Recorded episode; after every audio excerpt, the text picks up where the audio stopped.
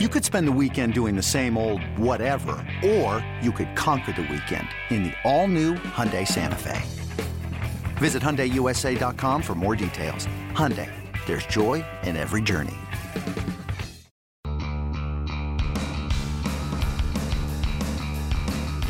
You're listening to MLB.com Extras, brought to you by the MLB.com shop.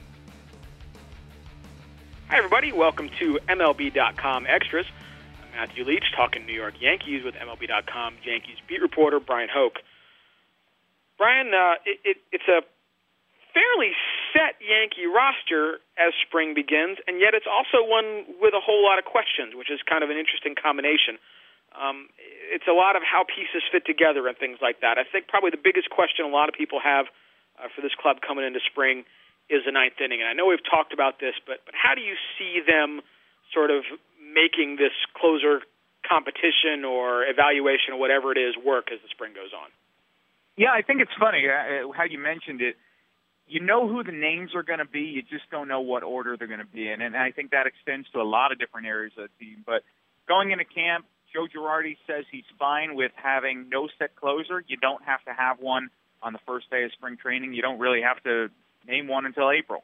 Uh, so I think you're going to see Dellin Betances and Andrew Miller go head to head, and I, I, I think there's really no wrong choice there. Uh, they're both dominant against lefties and righties. I mean, look at what Betances did last year. Uh, I mean, just with his size and and the velocity, and and then Andrew Miller did the same thing for the Red Sox and the Orioles last year.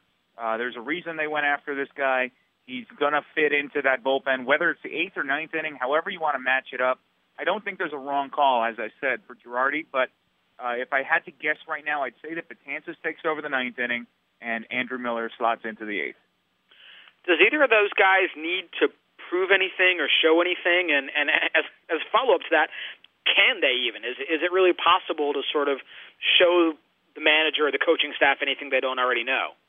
I, I really think if they come in and can show, just be healthy, be able to give the Yankees some hope that they can repeat what happened last year. I mean, you know, it's interesting. These two guys, I mean, as dominant as their 2014 was, if you roll the clock back a few years before, I mean, Betances was a failed starter who looked like he was about to wash out. They sent him all the way down to Double A ball, and and Miller had some struggles too.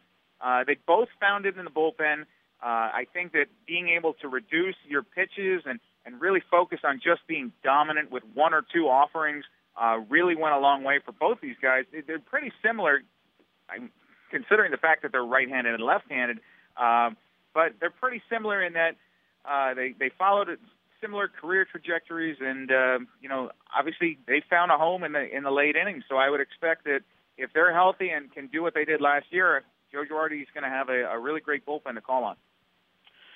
There, uh, there, there's an elephant named Alex in the room, and I, do. I look. He's clearly not going to be the third baseman. Um, maybe he gets a little time at first base. Um, how do you see Alex Rodriguez's spring going? So we talked a lot about how he fits in once the regular season starts, but how do they sort of evaluate him, get him into shape? I mean, it's it's kind of unknown territory. A guy who hasn't played a game in a year and a half. Yeah, you, you just don't know, and, and really, he's played about 30 games in the last two years, so it's been a while for Alex. So I, I think the only fair thing to do for him, and Girardi has said this too, is to have him come in have as many at bats as you possibly can. And really, I wouldn't read a whole lot into even the first two weeks of exhibition games because he's going to be facing a lot of guys who he's never heard of, guys who are wild, who, who might be trying to brush him back or, you know, scared to face Alex Rodriguez. Uh, I, I would wait until the last weeks of camp, which is when you really start to see the guys that you would see during the, the regular season, or at least a AAA caliber pitching. Um, but he's going to have to play. Uh, you're going to have to give him at bats just to find out where he is. I mean, he's 39 going on 40. He's got two bad hips. Uh, put all the other suspension stuff aside. Even if there was none of that in the room, uh, you would still have questions about where his talent level is at this stage in his career. So if he shows he can still get around on fastballs, if he can hit upper echelon pitching, he's going to play. I, I think it's just as simple as that. Uh, can he do that? I don't know. I don't think the Yankees know. You you really have to get him out in the field and and see. He he looked overmatched at times late in the 2013 year, but and he didn't hit left-handed pitching at all. But I think if you go on his career track record, uh, you might say that's an aberration, and with a with a real regular, as regular as it can be for Alex at this point, uh, off season and spring training, uh, you know, maybe you see different results. Yankees have a rotation that is very high upside, and I think it's not unfair to say also pretty high bust potential considering the number of risky guys. Um, in in particular, with with guys like Tanaka and Sabathia, who who are I think it's fair to say risky for different reasons. Is there any likelihood of of taking it easy on those guys in the spring, um, ramping them back, saving them any innings, saving any bullets this spring, or are they both just going to go like it's any normal spring? I, think you kind of have to hit the ground running with both of them. Uh, considering the injury problems from last year, now now you might not want to have them going crazy early in camp, but you're going to have to build those innings up because you need to get their pitch counts up. Uh, so by the end of camp, they should be, in theory, uh, right there with the rest of the starters. I know Sabathia is going to start a little bit behind because he's coming back from that knee surgery and he's been working out all off season at Yankee Stadium. They they say the reports are good. Uh, we'll see. We'll see if he can still be a one or two type guy, or if he's just going to be at this point in his career, he's a workhorse who you hope can take the ball 30 times and be a, a solid three or a four. And I think honestly, at this point, the Yankees be okay with that. I, I, the story with Tanaka is a lot different. Obviously, you saw how great he was, especially those first 17 starts last year. I mean, he was setting the world on fire. He he was one of the best pitchers, if not the best, in the American League. And then obviously, everybody knows what happened that, that July day in, in Cleveland. He came back. He made the two starts. That's encouraging. The fact that he didn't have any kind of setbacks over the winter and had a normal uh, training program in Japan, that's encouraging. But you got to get him on the mound, and you can't really hold back too much um, because he's still got to be that guy. He's got to be confident in, in snapping off that splitter, which is so devastating. I mean, it just gave hitters fits, but uh, can his arm hold up to it? I, I think that's a huge question for the Yankee season. And honestly, uh, having a healthy Tanaka or not could be the difference between them getting the playoffs or not. How big a question do you think Pineda is. I mean, I, I doubt he's a one eight ERA pitcher in reality, but but are you confident and are they confident penciling him in as a front of the rotation pitcher if healthy, or is, it, is there still some sort of sample size concern about maybe he just had a hot two months at the end of the year? Yeah, I I would be confident. I, I think they are too. I think that when he was on the mound, he was he was electric. Uh, the problem with him and his entire Yankee career has been keeping him on the field and off the disabled list. So uh, I, I would look for that to come back. I don't see any reason why he wouldn't be that guy. Uh, he's been up over 170 innings before. Obviously, he hasn't done as a Yankee, but that rookie year with Seattle, he's shown he can do it in the big leagues, and he, he wore down a little bit there. So I, I would expect his second half, if he was completely healthy, uh, he might fatigue a little bit. Uh, the Yankees were talking about having him on some kind of innings count, which obviously they never had to get to last year. I would assume that would probably be the case this year, so I wouldn't look for him to go out and throw 200 or 220 innings, but I, I think that if he can take the ball regularly and stay off the DL, uh, this could be a very important part of their rotation going forward, and and not just for this year, but after that as well. How would you handicap the the, fi- the fifth spot competition? I, I really don't think there's too much of a competition at this point because uh, Chris Capuano's coming in, and this is a serviceable guy. He's a lefty. Uh, they liked what they saw last year. They liked his clubhouse IQ. They they thought he fit well in the clubhouse.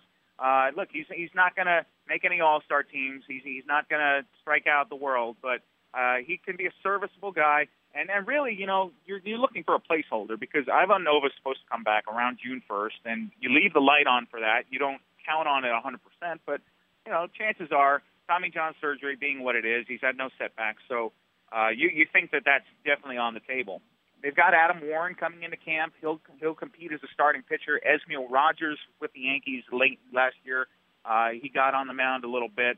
You saw some stuff from him. I, I, I think that Capuano is probably the favorite going in just because Warren can fit so many different roles for this team. I, but Joe Girardi really liked what Adam Warren did last year. You know, he had one bad month and and four or five very good ones. So I think that uh, you you kind of iron that out. You figure out what went wrong that one month there, and and you take the good into this season. And whether it's in the rotation or the bullpen, I, I, I do expect that Adam Warren's going to help this team a lot this year.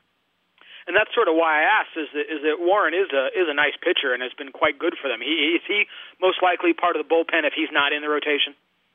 Yeah, absolutely. I, I at this point in Adam Warren's career, I would not see him going to AAA. I don't really see uh, the development part of that. I, I don't see what the benefit would be. So I, I think that if Warren doesn't wind up in the rotation, he's he slots right back into that late inning mix there, where they've got a a, a few hard throwing guys that they've uh, assembled there in the end with the Carpenters and the Wilsons and Warren could fit right in there, or you know, if something goes wrong in spring training, and and you always know, especially being the Yankees. I mean, they used 13 different starting pitchers last year. Uh, there's always a chance Warren could open the year in the rotation. All right. Hoch, thanks for taking some time to chat here on MLB.com Extras. Safe travels to Florida, and thanks everybody for listening.